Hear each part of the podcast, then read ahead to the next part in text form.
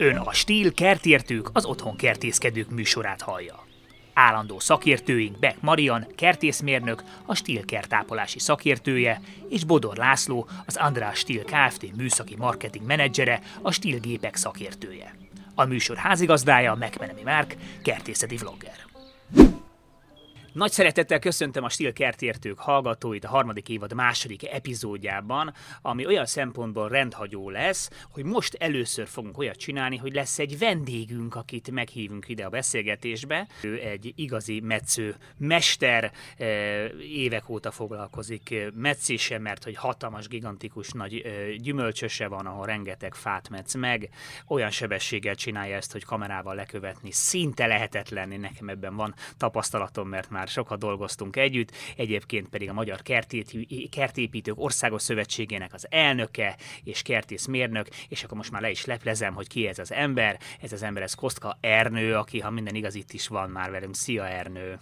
Szia, sziasztok, üdvözlök mindenkit! Szia, nagyon szépen köszönjük, hogy elfogadtad a meghívásunkat, és részt veszel ebben a kis online kerekasztal beszélgetésben.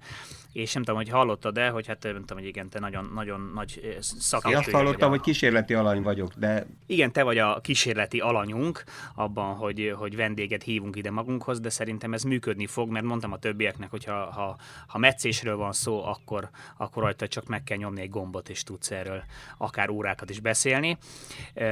Úgyhogy, úgyhogy először is a nagyon fontos kérdés, hogy, hogy lehet-e még ilyenkor bármit is metszeni, hiszen most már azért itt van a nyakunkon a tél.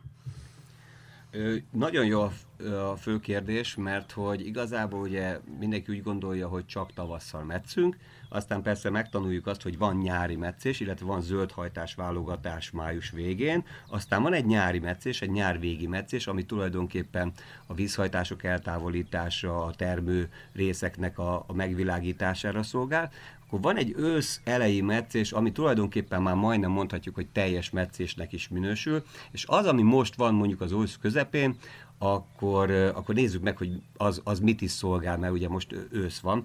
Azt gondolom, hogy a különböző növénycsoportokat külön kell kezelnünk, tehát vannak évelő növények, cserjék, örökzöldek, fák, gyümölcsfák. A legaktuálisabb talán az évelőknek a meccése, visszavágása ilyenkor ősszel, ugyanis az évelők nagy része már ilyenkor elvirágzott, és ott vannak a, a virágszárak, az elszáradt részek.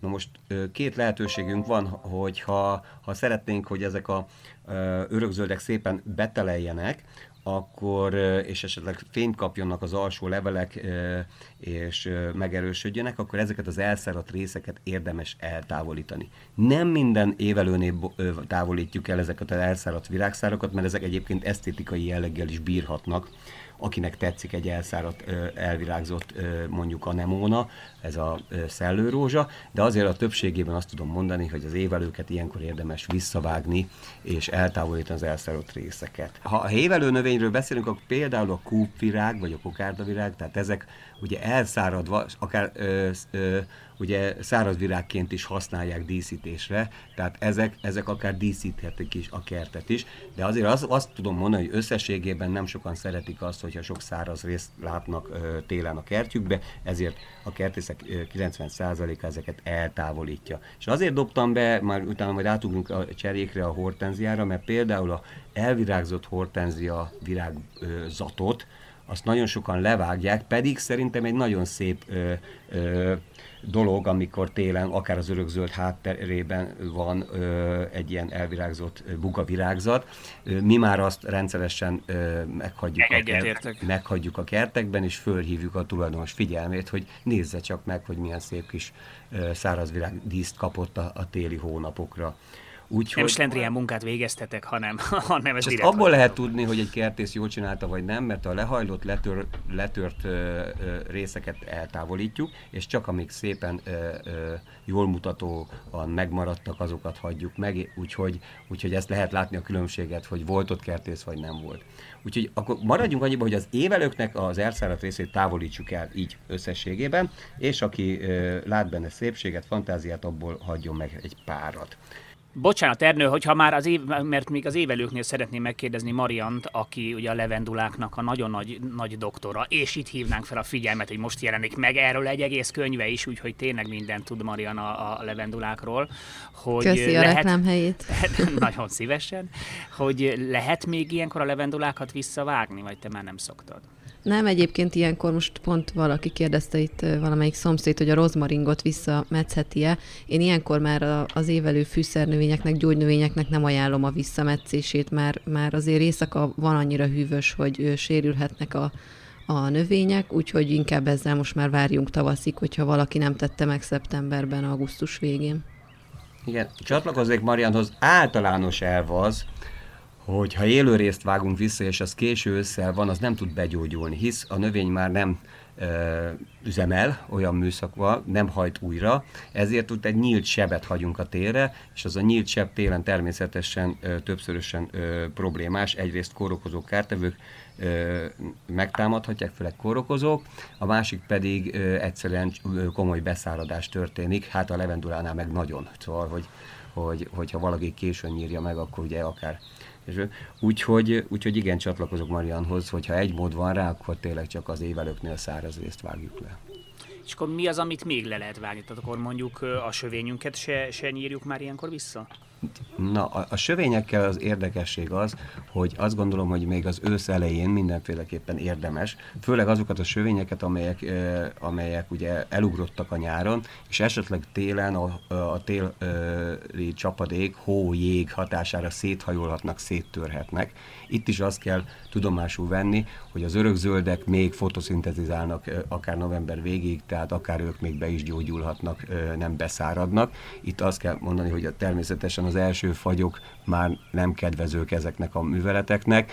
Jobb lett volna augusztus végén, szeptember elején, de ha valakinek olyan az örökzöldje, a sövénye, hogy, hogy nem fogja kibírni a telet és széthajtja a téli csapadék, legyen az hó vagy jég, akkor azt érdemes megnyírni.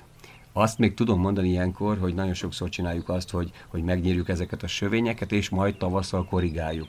Ugyanis nem tudhatjuk, hogy szép hosszú indián nyarunk lesz, és, és még a vegetáció nagyon szépen el lesz, vagy éppen bejön a novemberi ideggel az első fagyok, és akkor megáll a vegetáció.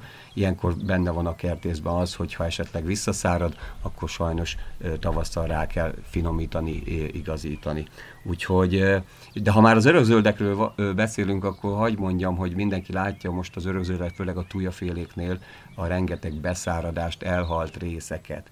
Most ezeket az elhalt részeket viszont bátran, sőt kötelezően el kellene távolítani a, tujákról, örökzöldekről, hisz ezeknek nagy része vagy valamilyen szukártevő, tujasszú, borókaszú, vagy ugye a klasszikusan most már ö, ö, nagyon ismert boróka díszbogár kártétele, amely egyébként ugye benne van a fás részben, tehát ha egy mód van rá ezeket a elszáradt, félig lehajló ágakat, vagy letört ágakat, ezeket el kell távolítani, hogy minél, és el, meg kell semmisíteni, hogy minél kevesebb kártevő maradjon a területen.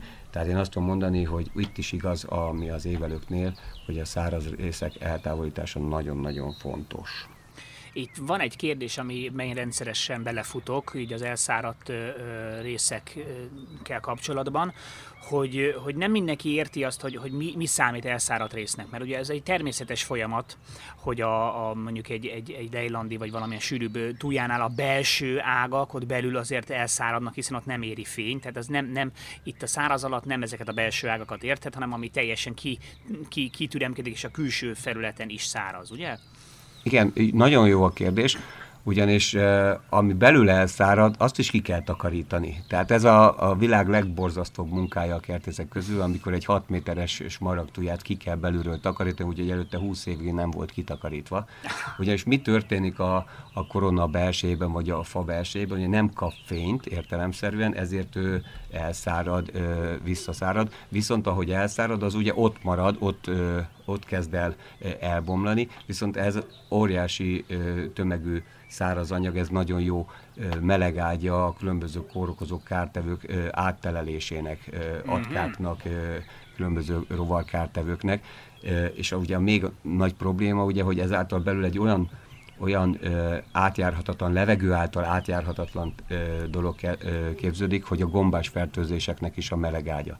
Tehát, tehát a jó hírem az, hogy, hogy ha eddig nem takarítottuk ki a, a a tujáinkat, akkor most még érdemes, hisz hagyjusson be a fény, levegő, szél, hisz az a jó nekünk, hogyha ez, ez, ez, ez megtörténik, és esetleg, hogyha valaki próbálkozik valamilyen lemosó permetezéssel, akkor szintén. A kérdés második része az pedig egyértelmű, hogy ezek a, a díszbogár kártételek, ez egyértelműen látszódik, ezek, ezek komolyabb ágrészek, vagy akár a fél tuja is lehet azt természetesen el kell távolítani. És akkor menthető még egyébként, mondjuk, hogy azt látjuk, hogy mondjuk a fél tujánkat megette egy ilyen bogár, és visszavágjuk, akkor még menthető a tuja? Uh, Emlékszel, amikor a gutaütés a Kajszinál tanultuk, meg beszélgettünk róla, hogy ugye a, a Kajszi felét elvitte a gutaütés, de a másik Igen. felét meghagytuk, és hát ha kineveli. Igen. És lehet, hogy még egy-két évig bírja a másik fele, de előbb-utóbb sajnos az is az is el fog pusztulni. A, bor, a díszbogár, a borokadíszbogár, az ugye sajnos benne van a másik részében is, csak lehet, hogy még nem olyan mértékben. Erre tudom, azt tudom mondani, hogy hogy van ellene védekezési lehetőség, de nagyon-nagyon nehéz ellene, hisz bent van a növénybe, bent van a fás részbe. Ugye két védekezési lehetőség van, amikor kijön belőle és rajzik, akkor kéne agyon csapni valamilyen ö, rovarölőszerrel, vagy valamilyen szexferomon csapdával összegyűjteni. Uh-huh. Ez, ez a két irány van, ugye, hogyha ha a vegyszermenteset nézzük, de én azt szoktam mondani, ha a fél túlja elment, akkor a másik fele nagy valószínűség, főleg ha levágjuk azt a felét, akkor a másik fele valószínűleg meg barna, az meg azért nem szép. Uh-huh. Úgyhogy, és az is érdekes, hogy, hogyha mondtatok ilyen érdekességeket, hogyha látjuk, hogy hogy a sorban 20 darab örökzöldből csak kettőt támadott meg, akkor az az érdekesség ebben, hogy az a kettő valószínűleg van a legrosszabb kondícióba. Tehát ez ugyanúgy, mint a főemlősöknél is, hogy ugye az influenzát nem mindenki kapja el, csak esetleg ha valaki olyan kondícióban van, hogy, hogy, nem, hogy, hogy nem tudja átvészelni a fertőzést, Ugyanez van a növényeknél is, hogy azok a növények, amelyek gyengébb kondícióban vannak, ezek a rovarok megérzik, és egyből abba rakják a, a tojásaikat. Tehát ugyanezt tudom mondani, hogy a védekezés alapja a kondíció, tehát a tápanyag, a víz, a kondozás, a kitakarítás, a, a fertőzött részek eltávolítása. Tehát e, ha, ha azt mondom, hogy őszi meccés, akkor tulajdonképpen ez a legfontosabb dolog hogy minden olyan, ami fertőzött rész, azt összegyűjtsük, eltávolítsuk.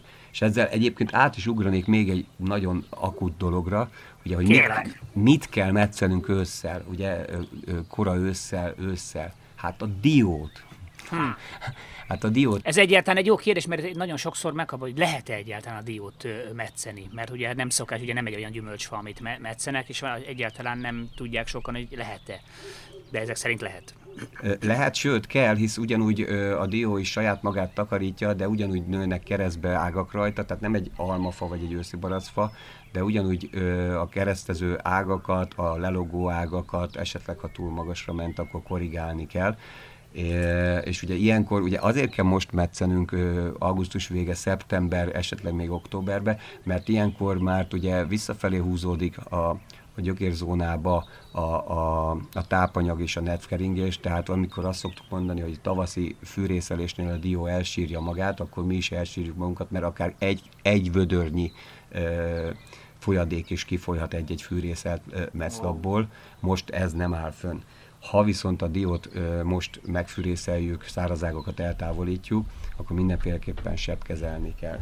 És ha már előbb beszéltünk a fertőzött részekről, Magyarországon szinte mindenhol fekete a dió, ugye? Bizony, bizony, a dió fúró légy. Dió burok fúró légy. Igen, zöld dió burok fúró légy. Legyünk egész pontosak. Képzeld el, hogy, hogy nem azért feketedik meg elsősorban, mert a, ez a, ez a, ez a légy nyű, ugye kukacnak hívjuk, de valójában nyüvek, ezek, ezek tulajdonképpen csak a zöld héját eszik. Nem mennek beljebb. Ami belül is eszi, az az almamoly, sokan hmm. diómolynak mondják, de hogy miért feketedik meg annyira, és miért lesz használhatatlaná? Azért, mert ugye ezek a hernyók ö, kaput nyitnak a Xantomonas ö, betegségnek, pseudonosznak és Xantomonasnak, ugye az egyik egy gomba, másik egy baktérium, tehát magyarul ott a, a baktérium, illetve a gombás fertőzés bekerül, és tulajdonképpen ezáltal feketedik meg, és így rá, rásorvad a dióra, innentől kezdve lesz használhatatlan.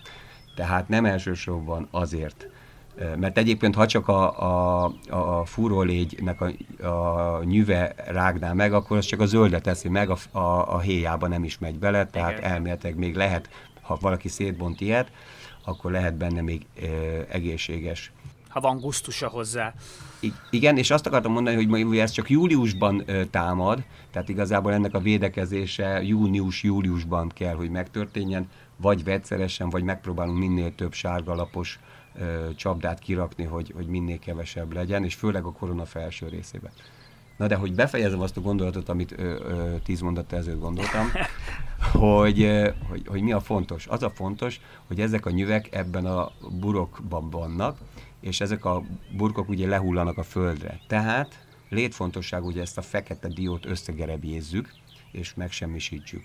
Jó, tehát hogy, hogy sajnos el kell égetnünk, vagy valami, mert hogy effektíve abból dobják ki magukat a, a nyüvek, és bábozódnak be a talajba, és majd onnan repülnek ki. Igen, én ezért hallottam azt, hogy az is tud segíteni, hogyha a diófa környékét egy, egyrészt igen összeszedjük, másrészt esetleg csinálunk egy talajfertőtlenítést, hogy a már talajba ö, elvackolt ö, műveket ö, megsemmisítsük. Igen, vagy, vagy elviszük a nagymama módszerét, az egyébként ami semmi más nem volt, mint hogy kiengedték a baromfit a, a veteményes egész ősszel, és ők ugye a cseresznye légy, nyüvét kikaparják, megeszik, a dió burokfúró légy nyüvét kikaparják. Tehát ezeknek volt régen mondjuk úgy, hogy tudatos gondolata, hogy, hogy nem véletlen, nem csak a girisztát szedték ki, sajnos, ami ugye sajnos, de hanem rengeteg pajort, pondrót és ilyen nyüveket szednek ki. Úgyhogy, úgyhogy ha van otthon tyúk, az se baj, ha a diófa alá engedjük.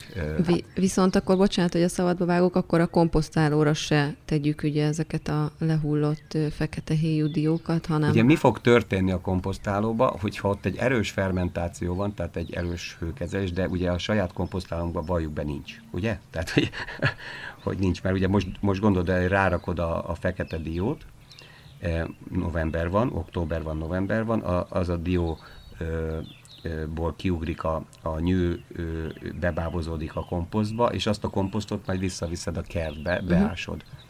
És ha szerencséd van, mélyre ásod ki, akkor nem jön ki belőle, de ha nem elég mélyre, akkor ki fog belőle jönni ebből a bából a, a, az imágó, és akkor kirepül. Igen, ugye azt szokták megmondani, hogy akár a dió levelét is, illetve ezeket a sérült vagy beteg részeket ássuk el jó mélyre. Er-, erről mit gondolsz amúgy?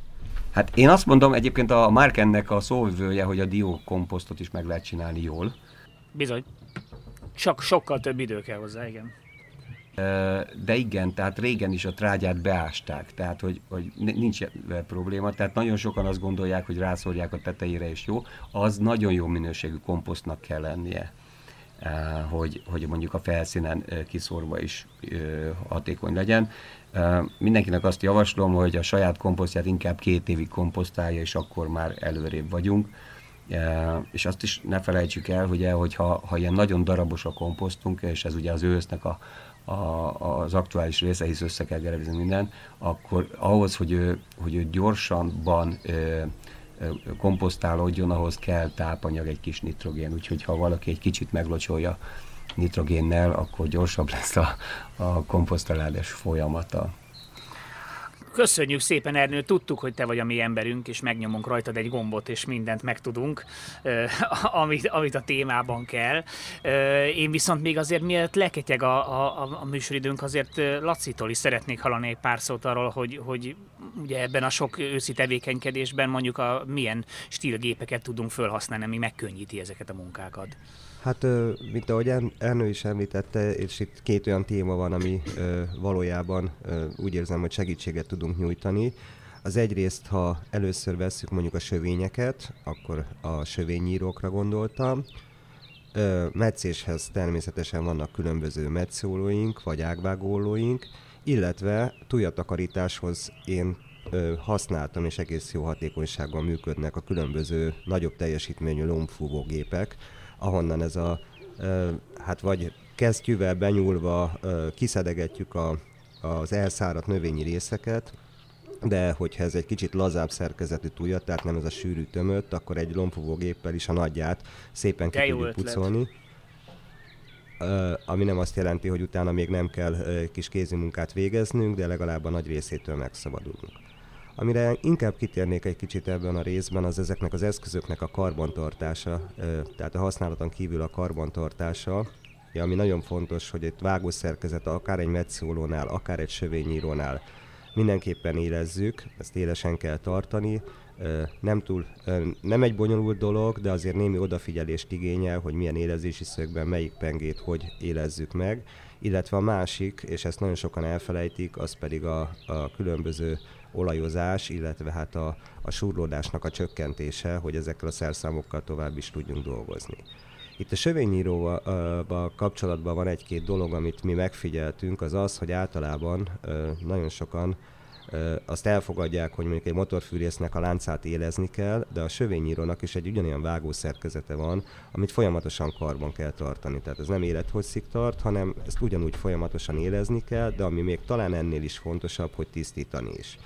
Ugyanis Igen, mert ugye ez két penge, ami egymáson csúszkál, tehát hogyha az koszos, meg nincs, be, nincs rendesen megkenve, akkor egy idő után egyszerűen nem tud rendesen ugye mozogni ez a két, két penge egymáson. Pontosan erről van szó, és hát itt mi a elő- és utógondozást is javaslunk, tehát nem tudjuk azt mondani, hogy minden nyírás előtt végezzük el, vagy minden nyírás után, hanem azt mondjuk, hogy előtte és utána is. Ennek az az oka például, hogy ha nem tud elcsúszni a penge, ezek a, szennyeződések berakodnak a két penge közé, és hordósra kopik a két alternáló kés, ami utána sajnos élezéssel, hiszen az egész ö, vágószerkezet tengelyébe adódik meg, nem ér össze magyarul a két penge, tehát onnantól kezdve bárhogy élezzük, mivel van közt egy rés, ezért nem is fog szép vágásképet adni, ilyen bajuszos mm-hmm. vágást fog előidézni, stb. A másik pedig ugye ennek a nagy ellensége a különböző túja és fenyőfélék, ami egy gyantás anyagot tartalmaz, hogyha ezt nem takarítjuk le rögtön a vágás után, akkor ez olyan szépen be tud keményedni, hogy szinte csiszolópapírral se lehet eltávolítani. Tehát sokkal egyszerűbb ö, ö, munkavégzés után ezt egy ilyen gyantaoldó sprével ö, átfújni, utána ezt a gyantaoldót letakarítani, és utána egy kis vékony olajjal megkenni, hogy ne rozsdásodjon. És még egy dologra térnék itt ki, mint Ernő is említette például, hogyha van egy tujasorunk, és van két sárga tujánk, a többi meg szép zöld, viszont hogyha egy menetbe elkezdjük ezeket metszeni, akkor lehet, hogy ezt észrevesszük nem túl sok idő múlva, hogy a többi tujánk is elkezd elsárgulni, ennek pedig az az oka, hogy egy sövényíróval nagyon könnyen át tudjuk vinni, hát ha nem is annyira a kártevőket, hanem a gombás betegségeket az egyik fáról a másikra. Tehát uh-huh. én mindenképpen azt javaslom, hogyha valakinek ilyen tarka sora van, hogy így mondjam, tehát vannak egészséges darabok és kevésbé egészségesek, akkor véletlenül se csinálja azt, hogy, hogy sorba megy, hanem akkor először az egészségeseket meg kell metszeni, utána a esetleg betegeket, és utána mindenképpen eltakarítani nagyon szépen, és a következő munkavégzésre, mert elképzelhető, hogy, hogy sajnos ezzel fertőzzük tovább az egész sorunkat, és akár az egészet ki is nyírhatjuk. Azért, Laci, mert van egy, van egy eszközötök, ami, ami nekem megforradalmasította a teljesítményemet, az pedig a teleszkópos ágvágótok fűrészetek mert hogy pont a diófáról beszéltem ugye az előbb, Igen. és ott esélytelen nagyon sokszor ö, ilyen hosszú ö, szerszámok nélkül dolgozni, de ugyanez van egy, egy magas lejlandi sövény ö, visszavágásánál, tehát, hogy én, én amióta azt használom egy tíz éve, azóta dupla annyit tudunk teljesíteni a kollégákkal. Tehát én azt, én azt mondom, hogy az a legjobb találmány, hogy ezek a teleszkopos gépek, és most már ugye hál' Istennek van sövénynyíróban is ilyen ö, kitolható, magasított, és hát ugye nem kell állványozni, és hogyha mondjuk csak egy ág van elszáradva mondjuk a, a fába vagy a fa tetején, akkor nem kell fölmászni, létrácozni, stb., hanem ezekkel a teleszkopos eszközökkel és hát hagy, hagy mondjam, hogy, hogy hagyd dicsérjelek, mert, mert, mert ugye az elmúlt öt évben mi áttértünk teljesen az akkumulátoros gépekre, és hát ég és föld, és, és, és, és hát este nem, nem csúnya dolgokat köhögünk föl, nagyon-nagyon-nagyon szeretjük, úgyhogy, úgyhogy köszönjük szépen. Köszönöm el, hogy megemlítetted. Őszintén szólva, én pont azért nem tértem ki hogy hát, ha valakinek eszébe jut. És ez szerint össze is jött a dolog, mert valóban, tehát a dió magamnak is volt otthon egy diófám, sajnos ugyanúgy ez a zöld dióburok fúró légy, most már megtanultam, elkapta, és hát azt vettem észre, hogy diót kétszer kellett megpucolni, tehát bár azt a rászáradt héjat is szinte nehezebb volt lefejteni, mint utána megtörni a diót, mert annyira rá tudott száradni, gyógyulni, és hát utána ilyen sorsjegy jellegű volt, hogy mit tudom én, 20-ból egy nyert, tehát még megtörögettem őket, de körülbelül ö, ö, egy huszada volt az, ami még valamilyen szinten fogyasztható volt, de hát az se volt túl dekoratív. Úgyhogy ez, én is metszegettem a diófámat, ezt megtanultam én is, hogy ősszel kell. Egyszer futottam neki tavasszal, és ez a vizesedés, ez tényleg borzasztó volt, úgyhogy utána olvastam, és őszi metszésnél tényleg nálam egy fa esetén három évi, három-négy ágnál több nem kellett, hogy levágjak, ami befele, középfele ment, hogy szellős legyen, és utána nagyon szép, nagyon szép termést is hozott még az elején, illetve hát a lombozata is gyönyörű lett. Igen, meg ugye azt is meg lehet oldani, hogy, hogy egy kicsit az ember egy-két alsó ágat vág le, hogy a dió hajlamos erre, hogy így lelógjon teljesen a földig, és akkor tényleg aztán semmi nem marad meg ö, alatta, se fény, ö, ö, ráadásul a, a, a, ugye a dió levél gátolja a csíra képződést, tehát ö, ha az ember levág egy pár alsó ágat, akkor egy kicsit mégis be tud engedni egy kis fényt, és akkor egy-egy ilyen, ilyen árnyéktűrőbb növényt akár be is lehet ültetni alá, hogyha az ember mindig szorgalmasan összeszedi a dió levelet, akkor megmarad mondjuk egy-két árnyék lílium vagy ilyesmi és ezt is ilyenkor érdemes minden évben megcsinálni, mert újabb és újabb ágak fognak majd lelógni, tehát érdemes ezeket az alsó ágakat egy kicsit visszavágni vagy levágni. Bocs, még egy dolog érdekelne engem, hogy mi a legmagasabb ilyen teleszkópos gépetek, tehát mert nekem is egy elég magas lejlandi sövényem van, és annak a tetejében mindig bajlódok, hogy mi a, mi a legmagasabb, amire föl tudtok érni. Hát igazából egy ilyen teleszkópos eszköz, magassági ágvágó, beszélhetünk akár benzinmotorosról, akár akkumulátorosról, a hossza az majdnem 5 méter, tehát a 470-480, 470-480 cm. Ehhez tehát teljesen kiúzott állapotba, ehhez még azért hozzá tudjuk adni a saját testmagasságunknak a kétharmadát, mert azért úgy, úgy kinyújtózva ezzel dolgozni, hogy fejünk felett van mind a két kezünk, azért azt nem javasolt. Az toldinak kell lenni. Igen, igen, az azért egy elég nagy kihívás, tehát ott elég nagy erőkarok működnek, de én azt mondom, hogy egy olyan 6 méter magasságig ezzel a föld szintéről, szintről föl lehet érni. Ennek a létrára való használata, mert általában az szokott lenni, hogy de jó lenne még 5 centi, de jó lenne még 5 centi, ugye ezt sokszor szoktuk mondani mindenfélére, de a létrán való használatához mindenképpen hát én segítséget kérnék, tehát egy másik embert, aki esetleg a létrát tartja és adja föl nekünk ezeket a gépeket, hogy használjuk, és talán a leges legfontosabb ezeknek a gépeknek a használatára, akár talajról, akár létráról használjuk az, hogy ö, munkavédelmi sisakot, mindenképpen, sisakot és szemüveget mindenképpen viseljünk, mert ahol azért ágak hullhatnak lefele, borzasztó nagy balesetek okozhat, akár másfél-két méterről lehulló ág, hogyha az a hegyes végével előre, és hát általában a, a, a gravitáció segítségével ugye a nehezebb részek fordulnak mindig lefele, és azok jönnek le borzasztó komoly sérüléseket és problémákat okozhatnak, tehát mindenképpen sisakban. Szemüveget meg azért ajánlok, mert általában forgács, ahogy vágunk ezzel, ahogy hullik, pont általában mindig a, a munkavégző ember fele megy, és amint teleszórja a szemét forgáccsal, onnantól kezdve még veszélyesebb a munkavégzés, mert nem látjuk, hogy mit csinálunk. Igen, hát meg ki viszonylag kényelmetlennek mondható, mikor az embernek a szeme tele megy faforgáccsal, nem beszélve arról, hogy még igen egy hegyes ág mondjuk be, beleáll az ember szemébe, hogy ezt én abszolút alá tudom támasztani. Én egyszer próbálkoztam csak azzal, hogy elfelejtettem fölvenni a védőszemüveget, és neki álltam itt csövét nyírni, soha többet nem fordul elő. De, hát én ezzel így le is zárnám a, a, a mostani adásunkat, mert hogy elketyegett az időnk, volt miről beszélnünk. Nagyon szépen köszönöm mindenkinek, hogy itt volt Ernő neked különösen, hogy, hogy vendégeskedtél itt nálunk, és, és nem, nem csalódtunk benned abszolút. Hoztad a formádat, és nagyon sok hasznos információt hoztál nekünk. Úgyhogy köszönöm szépen a hallgatóknak, és reméljük, hogy legközelebb is velünk tartanak. Akkor majd a hagymások ültetéséről fogunk beszélgetni. Köszönjük, sziasztok! Köszönjük, sziasztok! Sziasztok! Szia!